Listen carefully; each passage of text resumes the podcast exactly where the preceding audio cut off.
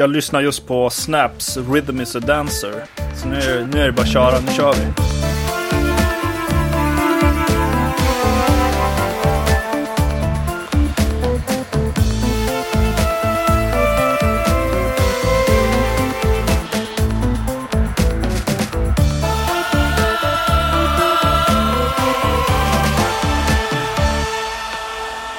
Välkommen till skräckfilmspodcasten Vacancy avsnitt 121. Det är jag som är Erik Nyström. Och jag är Magnus Johansson. Vi har några fränder i podcast-etern som kallar sig för Vargtimmen. Precis. Eh, Du har hunnit lyssna på Jag har inte gjort det, men jag har noterat att de bland annat ligger ganska högt i på, på eh, iTunes-lista före oss. Du har hunnit lyssna på dem lite grann.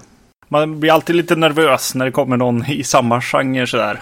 Prata skräckfilm. Eh, Men till slut så tog jag och lyssnade. Man är lite rädd att de ska vara så mycket bättre än en själv, visst är det det? jo, det är ju det. Eh, Och eh, ja, det är de ju på vissa sätt. Jag, jag gillar ju den här podden, Vargtimmen. Eh, De pratar lite grann runt omkring fenomenen som händer i filmerna. På ett annat sätt än kanske vi och Ja, From Beyond är ju också en annan svensk eh, skräckpodd. Vadå, typ hemsökt hus? Eller? Ja, precis. De pratar om så här, ja men okej, vi gör, eh, de gör ett avsnitt om eh, dock, eh, onda dockor till exempel. Ja. Eh, och eh, gå lite längre tillbaks och titta liksom i, i vad heter det, folktro och eh, liksom psykologin runt det liksom. Och även liksom litteratur. Vart, vart dök det här först upp liksom? Lite idéhistorisk antropologi på något vis. Precis. Ja. Eh, Ja, men det, är ju, det låter ju nice. Det känner, får mig att känna mig lite lugnare också i och med att vi gör ju i princip en recensionspodd. ja, precis. Medan de mer hanterar teman. Säkert utgår de från filmer gissar jag. Ja, precis. Jo, jo. Eh, nej, men det är intressant alltså. Ja, men onda barn och ja, det finns ju mycket som man undrar lite över. Att det kommer så mycket av samma liksom tema Ja. och det är ganska intressant faktiskt. Ja, men det är kul med lite akademisk touch då. Ja, heter. precis. Jag vill ju inte se att vi konkurrerar om lyssnare. Med, egentligen med några poddar. Jag, jag tror inte riktigt det fungerar så. Jag ser det väl hellre som att vi som Skagenmålarna där som bara satt och inspirerade varandra och hjälpte varandra fram. Jo, precis. Jo, men så, så känner man ju eh, själv också. Jag tycker det är jätteroligt att lyssna på eh, From Beyond också. Mm. Eh, för den, eh, den är ju rolig för att den har ju också mycket mer nyheter och eh, tar faktiskt upp nyheter, alltså ren eh, produktion, produktioner som är igång och sådana grejer. Alltså skräcknytt helt enkelt. Inte som vi som fortfarande anser att Scream är en ny skräckfilm. Nej, precis, exakt. Som vi kan säkert komma att tycka att eh, de här två filmerna är nya också. Mm. Yes. Eh, in, i, innan vi kommer dit så kan vi väl fortsätta att göra lite reklam för våra kompisar. Mm. Eh, bara snabb plugg för, för Emil. Titta de snackar Emil som har gjort en eh, reimagining på en, på en trailer. Mm.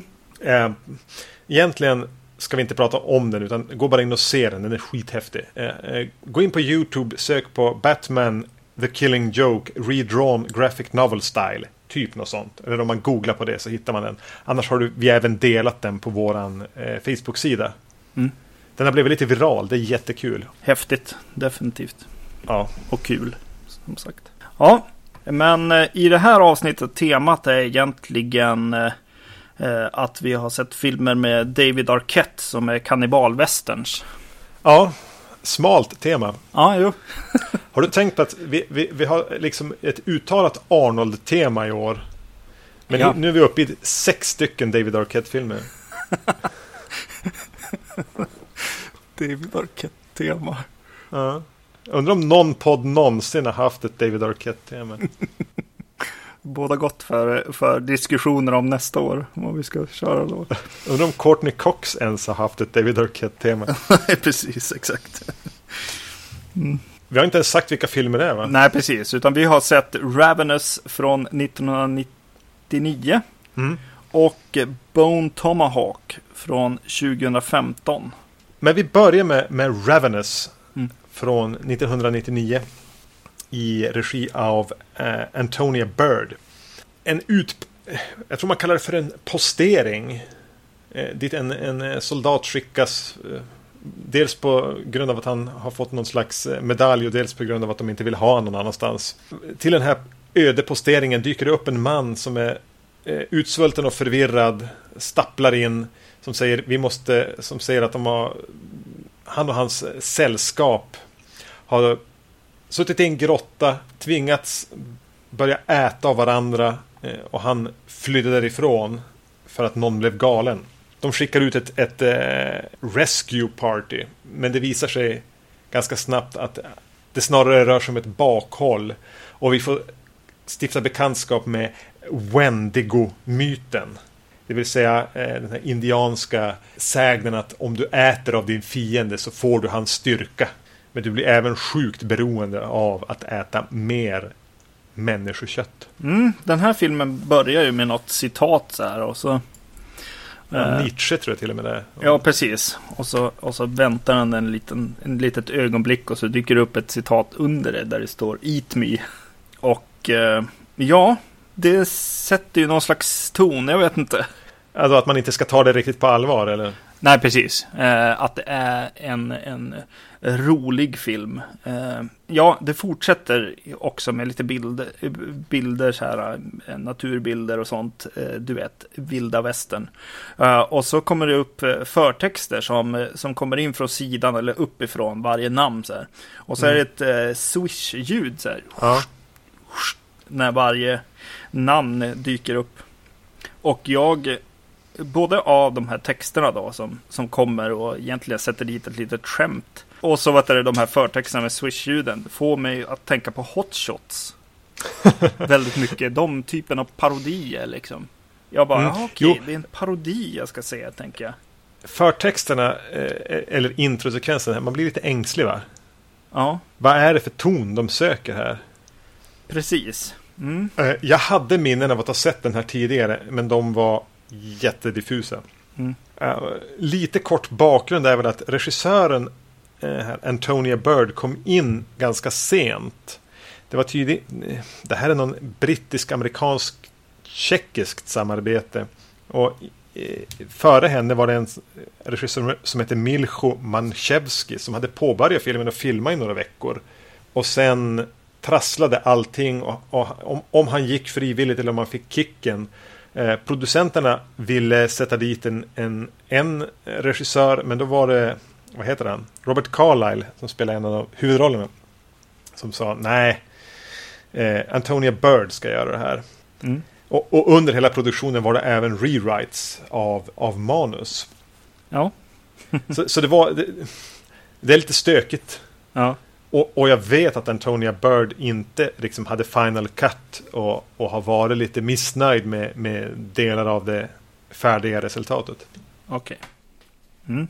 Ja, precis. För just när man kommer in med en sån känsla så här att så här, ja, men det här är ju lite så här parodi roligt och så börjar de presentera den här soldaten som ska till den här utposten, liksom eh, Captain John Boyd. Mm. Spelad av Guy Pearce. Ska jag se om jag kan hålla tungan rätt i mun genom hela avsnittet och inte säga Guy Ritchie någon gång. Förutom nu. Ja. Uh, och uh, det handlar om hur han, hur han egentligen får en medalj som hans uh, befäl eller överordnade eller vad, det, vad man nu säger inte riktigt tycker att han är förtjänt av för att sättet på vilket han har fått den här tapperhetsmedaljen är att han eh, fick lite panik och eh, bara la sig ner och spelade död på, på slagfältet och utifrån det blev han en krigshjälte. Mm, han lyckas på något sätt åstadkomma någonting efter det. Mm, precis, och eh, det allt det får mig fortfarande lite så här hotshots-vibbar. Alltså. Ja, men hela introsekvensen här vid den här ceremonin när de sitter och äter sitt, sina blodiga biffar och sånt där. Ja. Eh, och att han bara spelar död på slagfältet. Och, ja, ja. Jag tänkte aldrig hotshots, men jag förstår vad du menar. Mm. Det är någonting med hela den sekvensen före de kommer till den här posteringen. Ja, precis. Det känns underlig liksom. Eh, lite förhöjd, nästan som en... Alltså, det jag tänkte på var den här drömmen han har i, i Stand By Me. Eller drömmen, berättelsen. Han, I Stand By Me så berättar ju huvudpersonen om en, om det är någonting han har skrivit, men han, är ju, han blir ju författare sen i den. Och då berättar han om någon som är på en sån här pajätartävling. Och bara kräks och alla börjar kräkas som en eh, lite, liten no berättelse i berättelsen. Som Ja, är, den tänkte jag på. Den tonen som är i den tänker jag på under inledningen av filmen. Mm, mm. Eh, precis. Och så kommer han till utposten och det börjar kännas som att eh, de han träffar där är också liksom karikatyrer lite, Mm. lite grann liksom. Skruvade karaktärer som eh, jag menar, försupna eller korkade eller, Mm. eller jättededikerade till jobbet som soldat. Och så får man så korta inklippsbilder på dem när de, när de ser namnet på dem och beskriver dem lite kort. Mm. Eh, och den person då som, som presenterar alla de här för Guy Pearce som är kapten, jag, jag kan inte militär Nej. terminologin. Det är då Jeffrey Jones som är rektorn i Ferris Bueller Day Off. Ja. Man ligger hela tiden nära till, till ett fniss. Eller det känns som att man borde ligga nära till ett fniss. ja. Och äh, ja, det är här Da- David Arquette dyker upp som en av de här mer eller mindre värdelösa soldaterna som har fått sin postering här ute för att här kan de inte göra någon skada eller någon nytta. Här bara är man. Mm. Eh, ja. Det låter på dig som du har lite problem med, med hur du ska ta dig an den här filmen. Här. Ja. Precis. Ha, hade du sett den tidigare? Ja, det har jag, det har jag gjort. Mm. Var det Um, länge sedan? Jo, det var ju väldigt Ja, länge sedan. ja, när den kom. Jag, tro, jag trodde det var Jag trodde faktiskt att den här filmen var en sån här film som folk såg när den kom. Ja, men jag tror att det är det. Jag kan inte... Den, gick den på bio i Sverige? Ja, det vet jag ju inte, men Men det var en liten snackis. Alltså den kanske blev en, en sån här Donnie Darko hit på, på, på DVD. Att det var en sån film. För jag minns, alltså jag som hängde på, på internetforum och sånt åren efter millennieskiftet. Att den var en snackis som många hade i hyllan. Många pratade om som en cool skräckfilm. Eller som en den här western-skräckisen. Eller ja, Mm. you name it. Att många har sett den. ja. Eh, precis. Men jag, jag vet inte om det var så eller om det var vår, vårat gäng lite grann. Jag frågade frugan och hon bara nej, den här vet inte jag vad det är för någonting. Kannibalvästern, det låter inte så kul. typ. Det är inte så bred underhållning. Nej, precis. Nej, så, ja. ja, precis. Så, så jag sitter med det i bakhuvudet också när jag sitter och tittar på den. Att så här, ja, vad är det för något? och vilka var publiken? och så vidare. Mm. Men ja, ehm, eh, ja, jag försöker hela tiden komma in i den liksom. Och, och den får vissa tillfällen. Den här främlingen dyker upp till exempel i ett fönster. Mm. Eh, Och så börjar den spela någon slags nästan gammal gotisk skräckfilmsmusik just då. Eh, Och alla börjar röra sig ut och titta vad, vem den här främlingen är och så där. Och just den lilla sekvensen, den får mig att bara, ja men det här var ju, det här är ju lite nice. Mm. Det, det, ja men okej, nu, nu börjar jag haja liksom lite grann. Eh, och så dyker upp den här eh, Vendigo liksom grejen med någon, med någon indian som kommer och visar någon, någon gammal skiss på, på eh, det här odjuret. Eh, och det, det gillade jag också på något sätt då. Eh, så här bara, okej, det är lättsam skräck, nästan, ja, kanske att det här kommer att utveckla sig till någon slags actionskräckis. Så lite Sam Raimi. Ja, precis. Mm, Tonen, mm. mm. Men ja, det känns nästan hela tiden som att det är någon som har skrivit en film och så sen har någon läst den på ett helt annat sätt. Som att någon har, någon har skrivit en, en su, superseriös grej och så har någon, någon läst den som inte alls känner till liksom vad det, vad det är, alltså genren överhuvudtaget. Och, se, och ser det som någonting som bara är jätteroligt på något sätt. För, den, den, för mig får den ändå tonen av den här svarta komedin. Där det, när jag kommer in i den eh, efter den första kvarten, 20 minuterna. När det är, antingen är det virrigare och spretigare då eller är det så jag som inte har vant mig riktigt. Mm. Men jag på något sätt hittar in i den lite grann när de åker iväg på det här räddningsuppdraget. När de ska åka till den här grottan och med, med den här främlingen spelad av Robert Carlyle. Ja. Att någonstans där hittar jag ändå in i att ja, men det, det är inte allt för roligt. Det är mer en, en film som är öppen med att den kanske är en satir eller att den, den driver inte med en genre och den driver inte med så utan den, eh, den försöker mer vara lite obscen. Eh, fast inte på det sexuella sättet.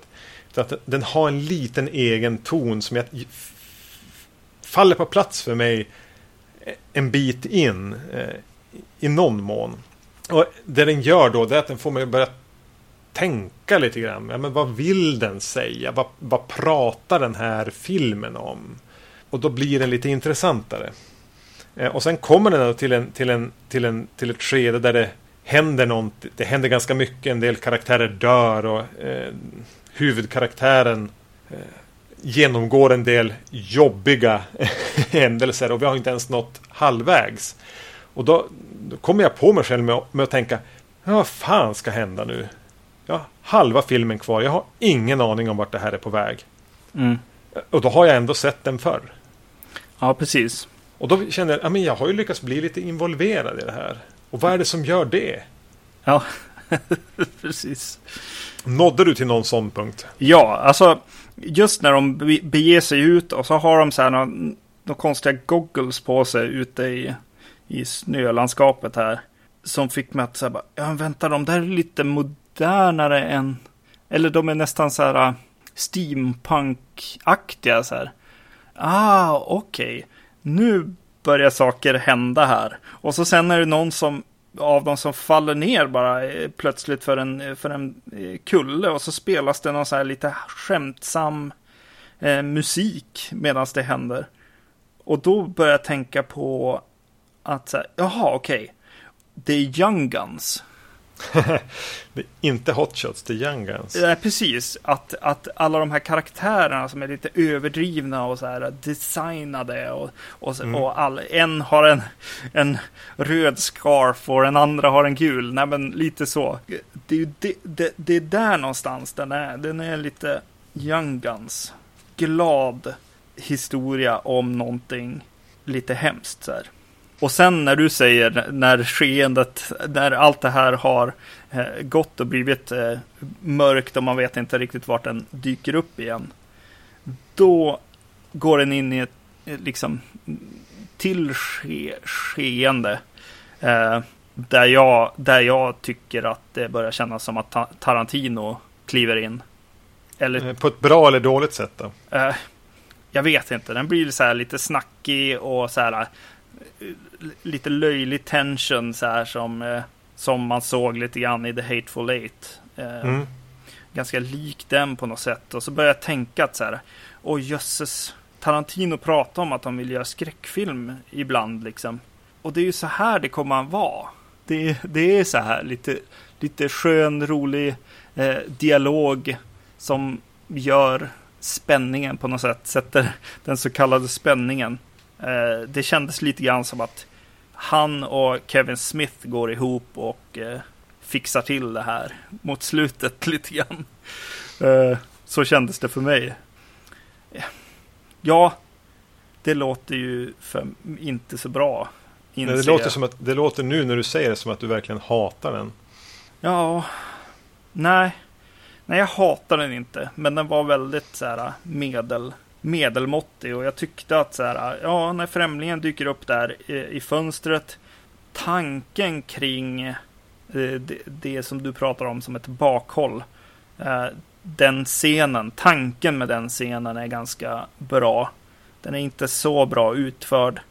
Eh, och så finns det en, en låt eh, när de sitter eh, runt ett matbord som är ganska schysst. Jag gillade den. Men det är ganska bra musik i den. Och musiken har väl fått lite uppmärksamhet. Vad heter han? Damon Albarn från... Och gud, nu tappar jag namnet på dem. Brittiskt band på 90-talet. Inte Oasis och inte Pulp utan... Jag, jag känner att jag måste eh, googla det här. Mm. Ett ögonblick.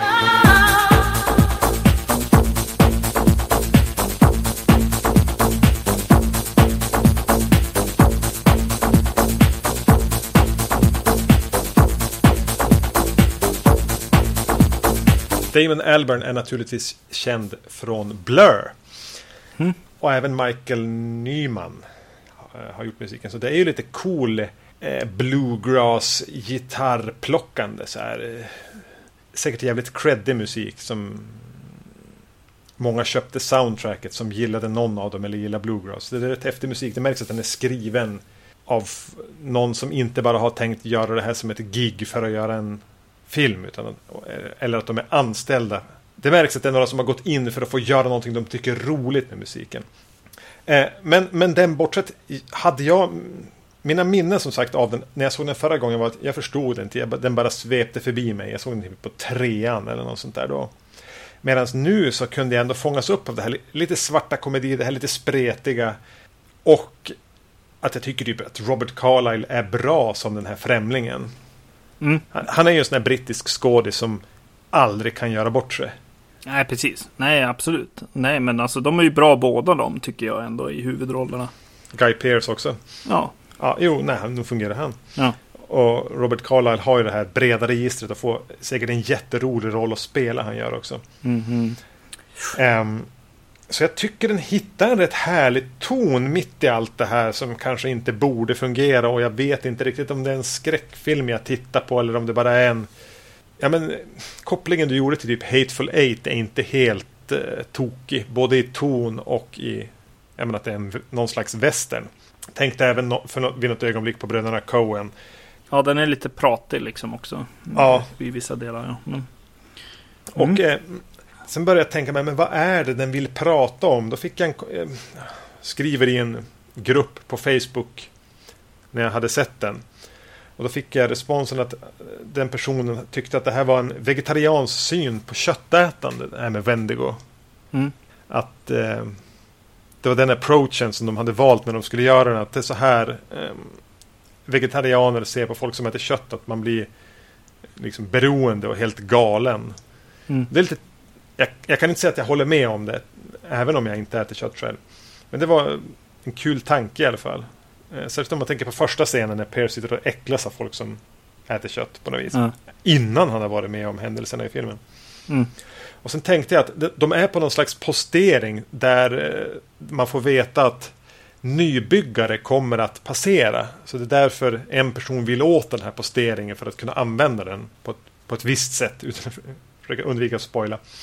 Eh, så tänker jag liksom, handlar det här om USAs födelse och kannibalism? Är det någon slags koppling där mellan, mellan nybyggarna i, som, som byggde det USA vi känner idag och eh, kannibaler? Att man på något sätt äter upp sina egna. Jag vet inte, det är inte, det är inte glasklart. Men jag tänker att det finns något litet frö där kring det som Ravenous vill prata om. Ja, precis. Eh, det är en eh, indiankvinna i, i filmen vid något tillfälle bara tittar på det som händer liksom och bara vänder ryggen till och går därifrån liksom. Mm. Det här är vi, vita männen. männen dyker upp här. Mm. Den vita mannen skulle jag säga. Men vita männen, det var lite kul. Ehm, ja, alltså för mig blir det så här bara, okej, jag försöker tydligt hitta tonen rakt igenom. Så här bara, ja, början står det hot shots i mina anteckningar. Sen Young Guns i mitten av filmen, Hateful Eight i något slags mellan eh, slutskede. Och så sen i slutet så, min sista notering är fortfarande en fråga liksom. Är det, är det typ Tales from the Crypt eller Creepshow? Eh, ja, ni, ni, ni hör ju. Det, jag, jag, ja, jag kommer inte fram till, till svaret och mischmaschet liksom, ja, sätter sig inte heller liksom. Jag vacklar väl också lite grann om vad det här är. Men Mm. jag tror att jag uppskattade det vacklandet mer än vad du gjorde. Ja, precis. Ja. Trivdes lite bättre i det. Jag såg en film där jag hade liksom hört lite om att det hade varit problem med den och eh, vad heter han, Landis, eh, Max Landis hade skrivit den här eh, Victor Frankenstein. Och så hade jag lyssnat på en podcast med honom där han pratade om dataspel och annat eh, eh, där han var med. Och jag fick känna lite på personen Max Landis eh, innan jag såg Victor Frankenstein. Och då var det, då, den var, då blev det lite mer spännande att se den filmen faktiskt. Än vad, ja, den har väl fått ganska dålig kritik liksom. Och den är inte bra. Men jag, jag gillar att jag ser och hör honom emellanåt liksom. Ändå ja. liksom. Så, så kanske, jag vet inte vad, att så här, se extra material, vet mer om vem som skrev den här och varför. Ja, som du säger, varför. Lite grann också. Om jag hade, hade liksom analysen av filmen och, och vad den ville eh, med mig in, kanske jag skulle också tycka att den var lite, lite bättre. Liksom. Antonia Bird som har gjort den är ju död dessutom. Hon dog 2013 i någon form av cancer. Men hon var ju inte nöjd med slutresultatet. Och hon hade ju en annan klippning av den tydligen. Mm -hmm. Och det var vissa saker hon inte gillade. Det är någon voiceover bland annat. Eh, som kommer in. Men det hade ju Det här känns som en film lite grann som kan vara förtjänt av en, en grävande dokumentär. Om strulet runt inspelningarna. Ja, precis. Mm. Mm. Nåväl, jag hade lite roligare med den än vad du hade. Ja. Men det är ju ingen ointressant film. Kan vi, någonstans där kan vi enas. Ja, ja absolut. Ja, nej men då går vi vidare till eh, Bone Tomahawk. Eh, från 20, 2015 då, som eh, just släppts på Blu-ray. Mm. Regi Craig Saller, eller S. Craig Saller. Mm. Som även har skrivit den. Han verkar vara en författare i grunden. Och mm. även hårdrockstrummis. Just det. Mm. Som har fått med sig en ganska tung cast till, till sin debutfilm. Patrick Wilson, Kurt Russell, mm. eh, Richard Jenkins, David Arquette naturligtvis. Eh, och Matthew Fox. Mm. För att nämna de kanske mest kända. Och Sid Haig såklart. Ja. Eh, I en västern om ehm, en lite mindre stad där en några försvinner. Verkar ha blivit kidnappade av en mystisk indianstam. Eh, troglodytes som bor i grottor och äter människokött.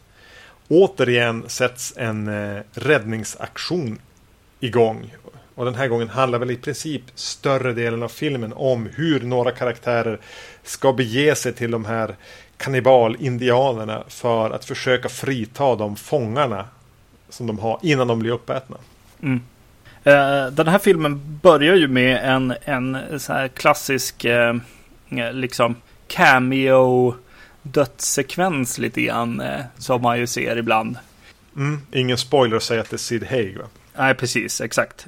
Sid Haig och David Arquette är ute och, och på äventyr. De, de är onda jävlar som eh, dödar folk eh, när de sover och tar deras grejer. Eh, de dyker på en sån här ancient burial ground känns mm. det som. Och går väl lite för, för nära den och blir anfallna. Jag jag får lite jobbiga vibbar för jag börjar känna så här att Sid Haig används. Det är liksom Rob Zombie, Sid Haig som används här och David Arquette är ju också en skådis som är lite eh, roligare än vad han är bra. Uh, Saturday Night Live känns David Arquette. Ja. Men vi hyllade ju Sid Haig i förra avsnittet. Ja, precis. Jo. Men det var före Rob Zombie ens var född han gjorde den i och för sig. Så. ja, precis. Uh, det är inte så att han är, han är dålig här. Det är bara att det känns väldigt, väldigt mycket som att åh, oh, det är han. Mm. Och eh, ja, jag gillar slutet på den då. Eh, som de tydligt har, har haft lite problem med. För de har velat gömma någonting i, i solljus. Eh, men eh, Sid Haig blir ju anfallen här av, av någonting liksom. Mm. Och man får, eh, får tänka hinna tänka. Var, var det en, en människa eller var det något annat? Ja, men jag tycker den är ganska schysst sekvens ändå. Ja. Det, det väcker mitt intresse i alla fall. Och jag tycker att det, Sid Hager är ett härlig. Ja. Till skillnad från eh, Vacancys eh, favoritskådespelare David Arquette.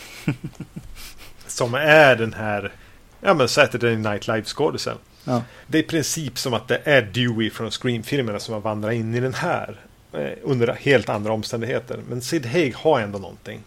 Även om han bara var ruskigt gammal alltså. Ja. Måste ju man närma sig en bit över 70.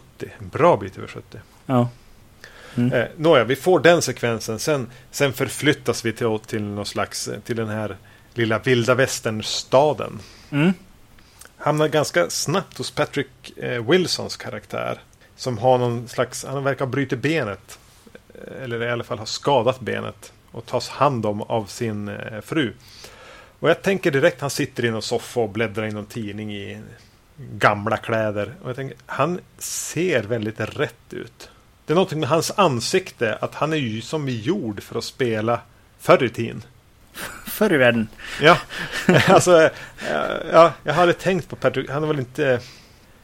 Han, han har inte registrerat så mycket hos mig, eh, annat ja, men Conjuring och Insidious och visst är han med i eh, Watchmen också? Ja, precis. Men han har inte registrerat så mycket ändå. Men här, ja, men det är ju här han ska vara. Han ska ju spela kostym, i kostymdraman av olika typer. Ja, Eller? Det, det är ju någonting också med att han börjar röra sig mot roller där han är just den här, eh, in, inte, inte fadersfiguren utan, utan mannen liksom som Mm. är så här eh, väldigt så här, ja men trogen och liksom Helylle. helylle. Och jag har alltid sett honom som en torrboll verkligen. När jag, när jag ser honom. Det, som du säger, han registreras inte. Liksom. Och eh, det är lite, lite det jag tycker. att Han, han känns som den här... eh, Han som spelar Cyclops i de här första X-Men-filmerna. James Marston va? Ja, precis. Eh, samma typ, liksom så här bara, åh, det är så torrt och tråkigt när han är med så här. Men, eh, ja, jag, jag fick också bra vibbar av honom här också. Men jag tycker ändå, jag vet inte om det är av att ha sett typ Insidious-filmen eller vad det Men jag tycker att det finns någonting lite, lite mörkt i Patrick Wilson. Mm. Någonting lite, lite pedofiligt nästan. Jag vet inte varifrån det kommer men eh, han skulle kunna ha gjort eh, Happiness, heter han, Baker, skådisen där. Ja. Rollen som pedofilen i Happiness. Han skulle kunna kliva in där snart. Inte riktigt än, han är lite för ung än. Men han har den där, någonting obehagligt över sig tycker jag. Ja, just det, den där filmen eh, som Peter Jackson gjorde. Ja, Åh, vad heter den? Ja, eh, tänker du på den här med Saoirse Ronan? Ja, precis. Girl he, from a, Flickan från ovan hette boken. Flick, flickan från ovan. Ja, vi använder den svenska titeln på boken, Flickan från ovan. Ja, precis. Mm. Mördaren där kanske. Ja, precis. Ja, jo, Ja, han, de kvaliteterna. Jag tror att han har en fra... Han kommer att få en Oscarsnominering inom tio år. Sådär. För, för något slemmigt. För något slemmigt precis. Någon sexualförbrytare. Kanske till och med så kemiskt kastrerad våldtäktsman. Eller. Mm. Och han kommer att göra det riktigt bra. Ja, eh, jag tycker de så, säljer det här ganska snabbt alltså. Åh, jag skulle, du skulle aldrig ha gått upp på taket, eh, säger frugan och han har ramlat ner och ja, men de har lite så här mysigt i, i sin lilla stuga liksom. Och de är på något sätt ganska jämlika också. Ja, precis. De kan säga åt varandra och, och liksom vara kärleksfulla båda två också. Mm. Mm. Gnabbet. Ja, precis. Eh, Men hela, och hela sekvensen här är ju typ under en efterbinda kväll och natt som vi presenteras för. Ja, men först Patrick Wilson och sen för eh, Kurt Russell som är sheriffen. Mm. Och hans, är han deputy eller vad han nu är? Ja, precis. Han, han, han, det känns lite som att han har, han är man, alltså Richard Jenkins här va. Mm. Eh, han har mist eh, sin fru och eh, kanske höll på att liksom försvinna lite i nästan demens eller i liksom, Det är bara gubbighet. ja i gubbighet. Så då har Kurt Russell liksom gett honom saker att göra lite grann Mm. eh, runt stationen. Eh, assistant deputy eller något sånt där säger han hela tiden. Jag kommer inte ihåg exakt vad han säger. Att han Jo, han har fått en uppgift som man tar på lite större allvar än vad någon förväntar sig eller vad som egentligen behövs. mm, mm. Ja, precis. Och eh, den här uh, Richard Jenkins karaktär ser då David Arquette eh, eh, gräva ner någonting i stan. Och David Arquette är ny i stan också. Mm. Så, så sheriffen och han måste ju gå och eh, eh, kolla vem det här är på den lokala eh, salonen då. wow, det är en västern det här. Ja, och bartender där är han från eh, A Serious Man. Bröderna Coen-filmen. Mm, just det. Mm. Han spelar alltså den man som huvudpersonens fru lämnar huvudpersonen för. Hängde du med? Ja. ja. Eh, mm, skit i det. Ja. Vi går vidare. mm. Nej men precis. Eh, hur långt såg du direkt bara? Ja men det där är ju Richard Jenkins.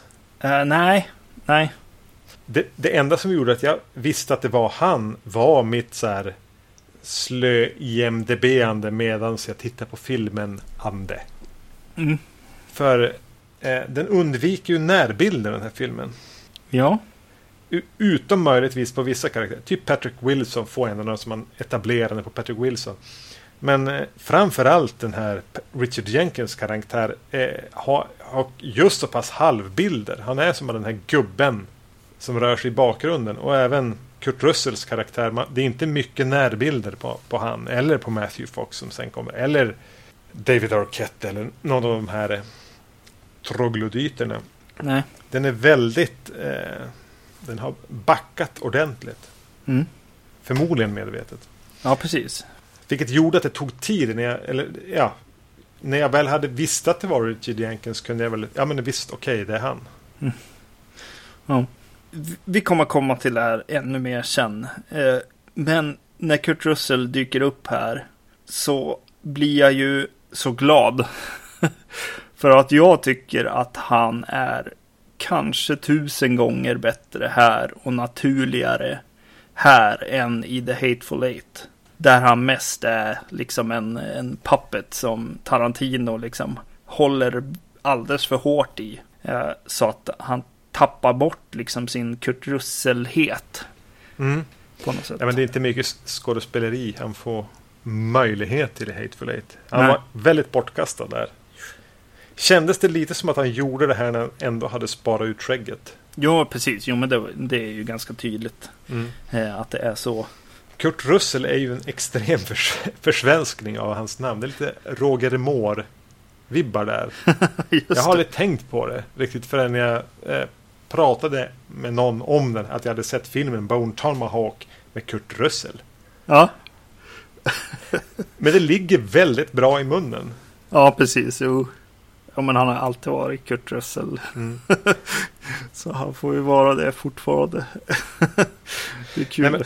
Det är som uh, när man säger Wolverine och sånt där. det känns jättefel. ja, precis. Man försöker säga rätt. Uh, där, vi, där vi spelar äventyrsspel när man var liten och, och uh, skulle undersöka saker. Så Examine gjorde mm. man. Inte Examine som det faktiskt stod. Ja. Nej, men jag håller med. Eh, Kurt, Kurt Russell är ju bra här. Och Richard Jenkins är bra. Ja. Um, och under den här första kvällen då David Arquette kommer till den här staden och, blir liksom utpekad som någon som är den som har något fuffens för sig. Vilket gör att Kurt Russell och eh, Richard Jenkins eh, går dit och eh, Matthew Fox finns också där i, på salonen. Mm. Jag tycker hela det, alltså den här kvällen som all, slash natten som aldrig tar slut. Jättestillsamma inledningen på filmen. Mm. Eh, fantastiskt bra. Ja. Eh, vi får se Kurt Russell. Han verkar sitta och hålla på och grotta ner sig med något slags hobbyprojekt. Han sitter och studerar någonting. Och de slöpratar lite grann och de går dit. Och så får vi träffa Patrick Wilsons karaktär som har sin benskada och som har sex med sin fru. Och sen kallas hon iväg. För hon visar sig vara läkare. Eh, och så släntrar det här på i en ganska behaglig lunk under fotogenlampor och eh, glest befolkad salon. Mm. Jag tycker det är väldigt otroligt skönt att en film får börja i det här lugnet som den gör. Och någonstans här presenteras vi även för Matthew Fox karaktär. Ja. Eh, Är han någonting annat än Lost för dig? Eller har du- som inte riktigt har eh, snöat in dig på Lost som jag gjorde. Finns det någon annan, a- annan koppling till den mannen? Eh, nej, det gör det ju egentligen inte. Det är ju Lost som man har sett honom i. Jo, så är det ju. Och han är väl lite grann på något vis en så här självutnämnd Clintan-karaktär i en Sergio Leone-västern. Ja, Revolvermannen som är lite ty- tystlåten och rättskaffens. ja. Vad tycker du om han då? Jag tycker att den karaktären som de har, har skapat för honom och han i den rollen är, är, är bra också. Mm. Jag tror att vi får, får den här sekvensen som du pratar om, liksom eh, det här eh, uppbyggnaden i början, är för att vi har en ännu en film här nu som är, är skriven och regisserad av samma person. Så den här personen vet att de här scenerna ändå är viktiga i slutändan.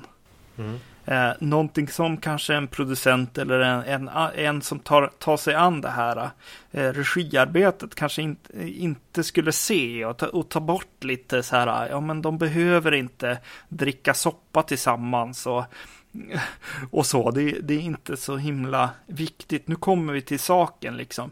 Det skulle så lätt hända om det inte låg här i, i samma händer så att säga, eh, manus och regi. Mm. Eh, och eh, regin gör han ju väldigt bra här också tycker jag. Jag tycker han låter eh, skådespelarna skådespela och ta den tid de behöver för att gå ut ur salonen eller vad de ska göra liksom. Kurt Russell får liksom sitta och bara tänka efter en liten stund ibland liksom. Mm. För det blir ju så mycket mer karaktär i karaktärerna när de faktiskt får liksom tänka och fundera och liksom, ja men agera helt enkelt.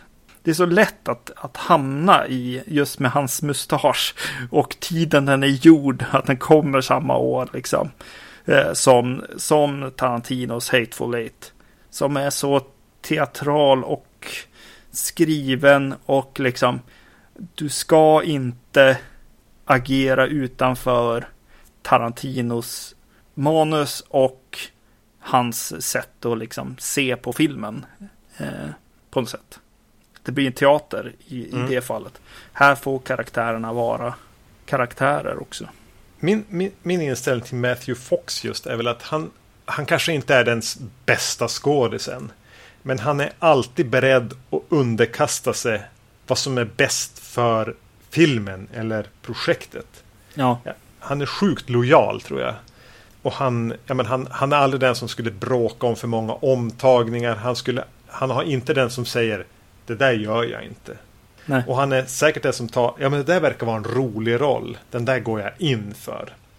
På något sätt gillar jag han för att han, han är dedikerad till att göra film. Eller till, till att skådespela. Att han sen inte är bäst på det. Eller kanske ens näst bäst eller tredje bäst. Det gör inte så mycket. För han är beredd att vara en helt okej skådis som gör sitt bästa. Och inte ha någon prestige. Han är inte intresserad av att bygga varumärket Matthew Fox på något sätt. Utan han, han är intresserad av att göra, nu ska vi göra Bone Tomahawk till en bra film. Mm, mm. Det gillar jag med han. Trots att han är ju den här som inte... Kurt Russell kan ju leka så. För han har ju haft sin, sin, sin glansdagar. Matthew Fox kommer aldrig att få dem riktigt. Om man nu inte ska räkna. Ja men den där serien med New Campbell på 90-talet är Lost. Men det är det väl ingen som gör. Nej. Nej. Nå, ja, de har den här trevliga eh, sekvensen som till stor del utspelas nattetid. Och under natten händer ytterligare saker som gör att Eh, dagen därpå måste de iväg och rädda en person. Stopp och belägg. Det här är ju riktigt häftigt det som händer på natten här. Eh, för övrigt. Och hur de lägger upp liksom försvinnandet så att säga. Eh, vi, vi har ett litet gäng inne, inne i fängelset. Eh, vet vi ju liksom. Ja. Eh, och, och en viktig person för Patrick Wilson har ju just gått dit, hans fru. Och eh, att gå dit med, med henne, hon blir forslad dit av eh, Matthew Fox karaktär. Men sen lämnad där bland poliserna och man får, man får hela tiden lite så här oj oj oj hur ska det här gå män i vilda västern och den här kvinnan Mm. eh, lite grann. Och så lämnar vi dem och så sen så ser vi en attack vid ett stall Ja. med så här eh, lite konstiga silhuetter och, och en ganska spännande liksom eh, klippt sekvens tycker jag. Eh, i, I alla fall just när man ser de här eh, eh, silhuetterna liksom av, av ja, människor eller någonting annat. Och så sen att, att den a- attacken i, i stallet är en skenmanöver lite grann. Vi får veta i efterhand att det här har också hänt i fängelset. Liksom. Mm. Mycket snygg setup tycker jag. Mm. För då är jag precis lika konfunderad och kan lika mycket som liksom Kurt Russell om vad som har hänt. Ja, jag, jag gillar hur det är liksom skrivet, regisserat. Jag vet inte. Ja, både och förstås. Mm, jag, jag gillade den känslan man fick efter, efter den scenen. Och, och den sker ju också under natten här. Det är när vi kommer till morgonen. Vi sätter ihop ett uppbåd som, som, som då ska eh, resa genom den vilda västern till eh, grottorna där de vet att de här troglodyterna som de kallas för. Jag, jag var tvungen, de kallar dem för troglodytes. De får eh, ha en sakkunnig indian där som beskriver vilka de är. Mm. Eh, och, och troglodytes betyder grottlevande. Mm. Ja, de ska dit och, och frita dem. Så då sätter en, en, ett Kurt Russell och Matthew Fox, Richard Jenkins. Jag använder eh, skådespelarnas namn. Ja. Och även Patrick Wilson. Mm. Rider iväg för att, för att eh, en fritagningsexpedition helt enkelt. Mm. Och jag är med Bone Tomahawk fram tills den här expeditionen rider iväg. För här vet inte riktigt Craig Saller hur han ska hålla det intressant längre. Det, det är min upplevelse i alla fall. Han kastar in lite händelser på dem. De, de färdas och det, det händer saker på vägen innan de ens är framme. Eh, och det går ganska sakta. Det här är en film som är över två timmar. Den är så här två, 2.15 ungefär. Mm. Och det har jag ingenting emot. Men det här segmentet som från den här inledningen, första kvällen, natten, morgonen. Jag verkligen är ombord på. Så stannar det helt upp för mig. Mm. Eventuellt att de försöker skriva in lite så här småputtrig humor. Framförallt från Richard Jenkins. Ja, Och jag tycker inte den sitter. nej, nej. Nej, det är bara Eh. tråkiga sådana här.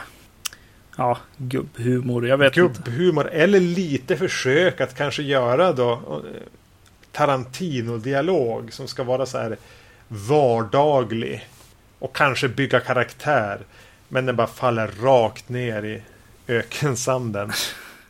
Ja, den bygger ju mot någonting i alla fall i hans karaktär som kanske inte tar sig någonstans riktigt sådär. Men ja, nej. Eh, nej, jag håller med. Det jag skrev upp eh, var så här, vad är grejen med att ha en skadad Mm. med sig? Eh, det, det sätter väl egentligen tonen för hela den här segmentet. Att liksom, det är många filmer som gör det. Alltså, det är klart att det kanske finns någonting dramaturgiskt och, och känslomässigt i det. Att, att, att man måste liksom hjälpa någon igenom det här. Men det, det, det, det drar ju också ner tempo. Och i det här fallet så handlar inte riktigt om det. Det är inte någons, någons bror som ska dö eller något sånt där.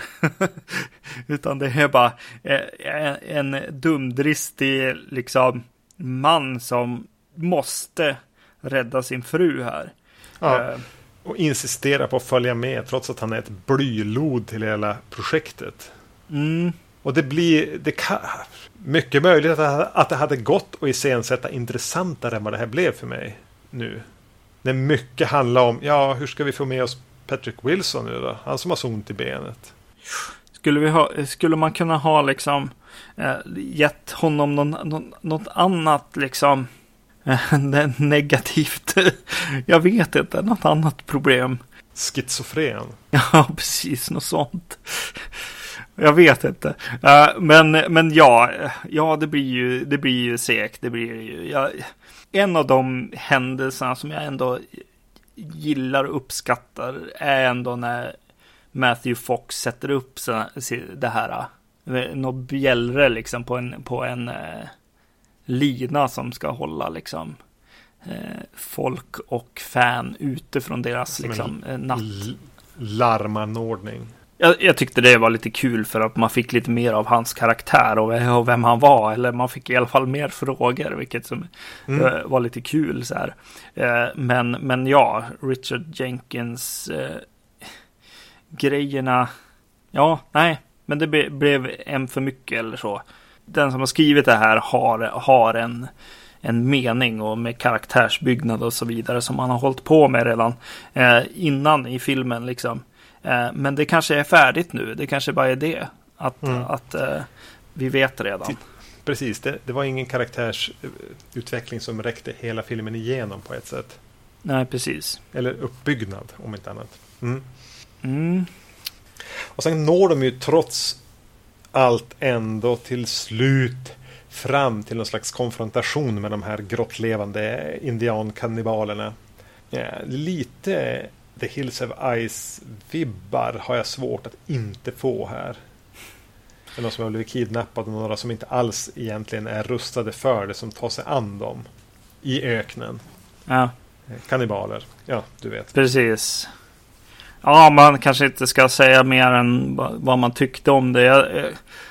Det finns no någonting med, med budgeten här kanske. Att det är lite, lite liksom. Eh, lite för få platser. Man får se lite för lite av, av det här kanske. Mm. Eh, känner jag väl kanske lite. Eh, men eh, alltså det är ganska sällan jag så här, hoppar till och reagerar och tycker att så här, någonting är liksom överbrutalt och hemskt. Liksom. Men jag tyckte nog det här alltså. Jag blev väldigt illa till mods där. Vi, vi, vi liksom första liksom stora, eller den, den stora hän, äh, äckelhändelsen på något sätt. Mm, ja, nu vet ja, jag vad du menar. Ja, precis. Uh, ja, ja, jag bara oj, nästan så att jag höll på att sätta upp äh, händerna liksom. Väldigt ovanligt för mig. Så såklart så gillade jag ju det också.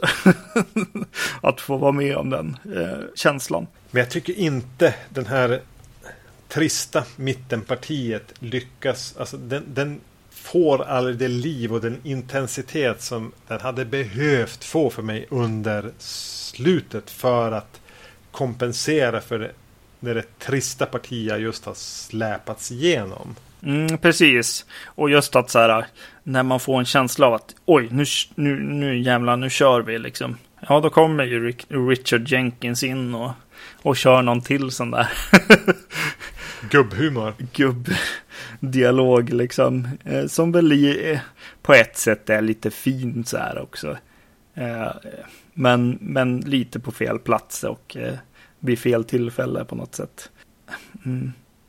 Jag, jag tycker att det här är, ja det är trevligt skrivet och regisserat av samma eh, person.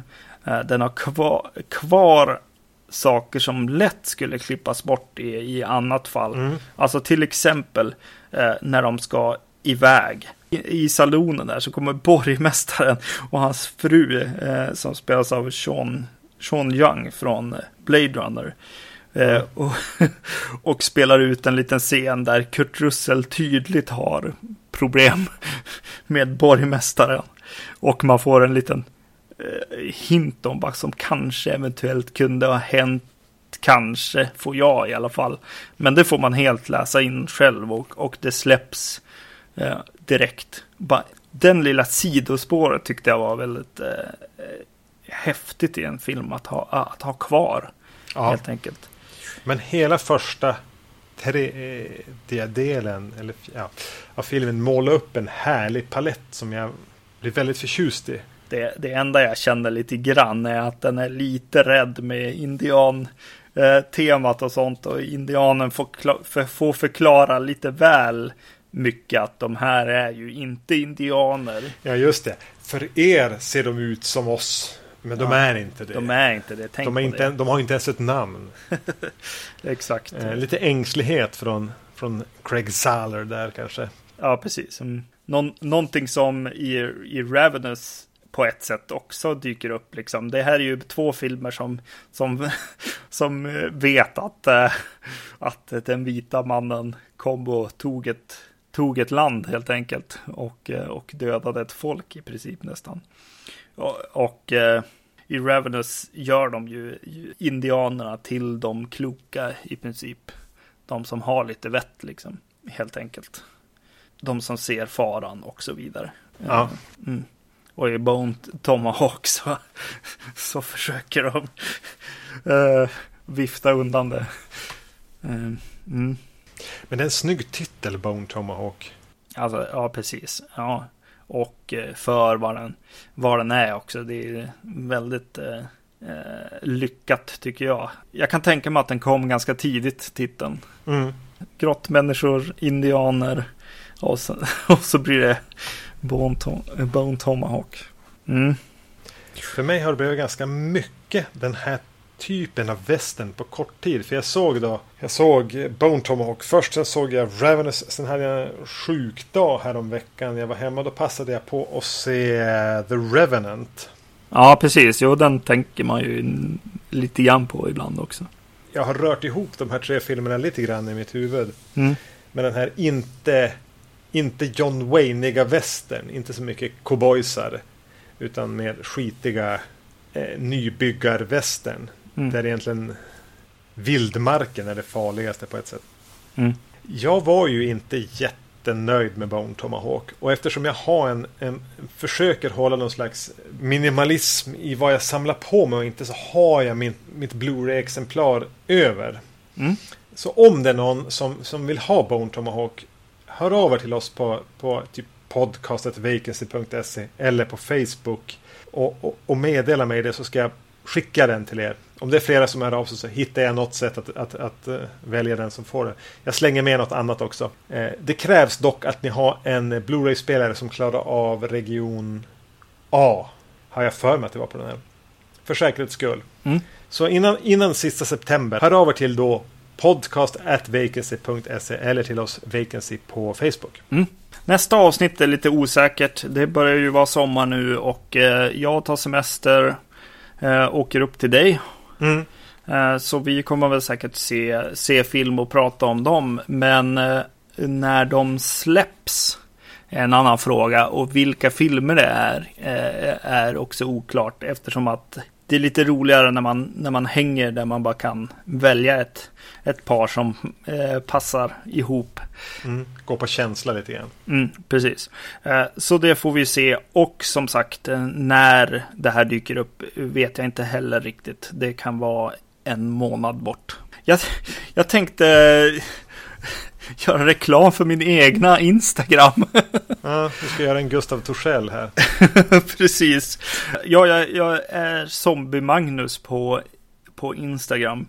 Eh, och eh, för att jag har sett att jag eh, postar ganska mycket ändå om film och skräckfilm.